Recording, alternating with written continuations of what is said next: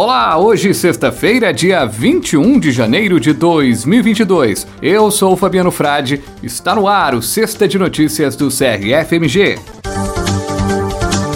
CRFMG celebra o Dia do Farmacêutico. CRFMG avançado e ainda mais conectado. Dúvidas frequentes e informações na tela do celular. Consumo do hormônio masculino, a testosterona, é tema de nota técnica do CRFMG em parceria com o Centro de Informações sobre Medicamentos da Universidade Federal de Alfenas.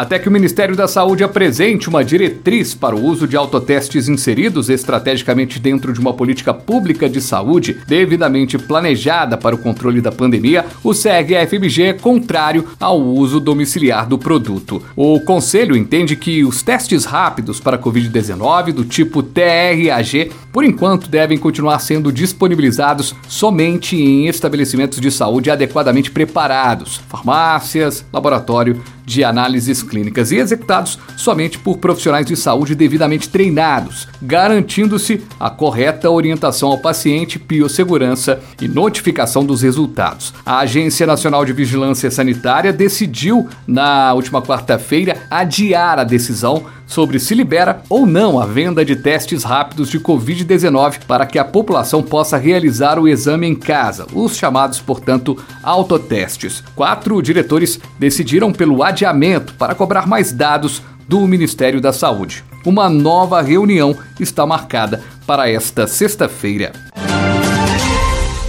E ontem, quinta-feira, 20 de janeiro, solenidade na sede do CRFMG homenageou os vencedores do projeto Atitude Farmacêutica. Nessa edição concorreram 13 projetos. Os farmacêuticos mineiros escolheram e, em terceiro lugar, elegeram o projeto Semear no Vale. Banheiros transformam vidas, desenvolvido em cidades dos vales do Jequitinhonha e Mucuri pelo farmacêutico Sérgio Ribeiro Cardoso. Em segundo lugar, ficou o projeto Farmácia Legal. Tem cuidado farmacêutico na saúde mental realizado na cidade de Alfenas, no sul de Minas, pela farmacêutica professora doutora Luciene Alves Moreira Marques. E em primeiro lugar, foi eleito o projeto Hoje Eu Não Te Acendo, pois não quero que me apague amanhã.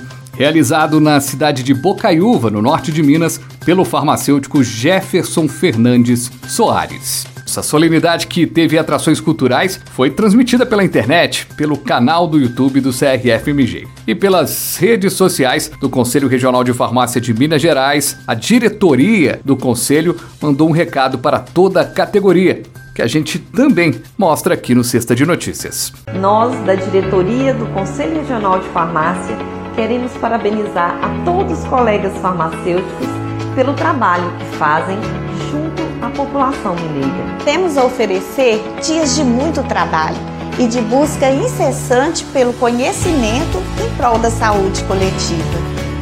Temos ainda que sentir orgulho da nossa profissão. Somos profissionais da saúde e essencial ao cuidado. A todos os profissionais que dia a dia dedicam-se a fazer o melhor, parabéns por fazer a diferença. Parabéns por fazer a diferença. Parabéns, farmacêutico, por fazer a diferença.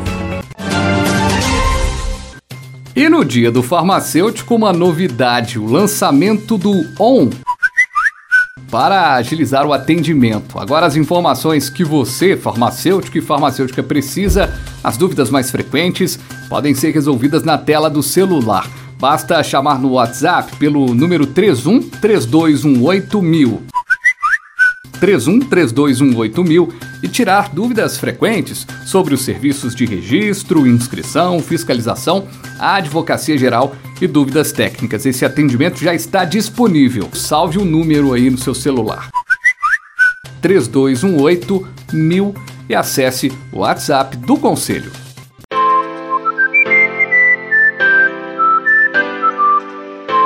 Com o título Hormonização em Pessoas Trans, o SEG-FMG, em parceria com o Centro de Informações sobre Medicamentos, o SIM, da Universidade Federal de Alfenas, a Unifal, disponibiliza mais uma nota técnica. A orientação técnica aborda sobre o consumo do hormônio masculino, a testosterona, que tem sido usado indiscriminadamente, principalmente por homens trans, com o objetivo de ganhar massa muscular e aumentar a disposição. A nota técnica na íntegra e como orientar o paciente está no site crfmg.org.br.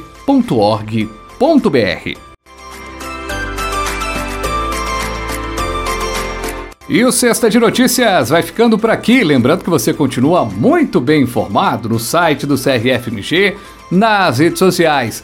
E na próxima segunda-feira tem mais uma edição do podcast do CRFMG. Um abraço!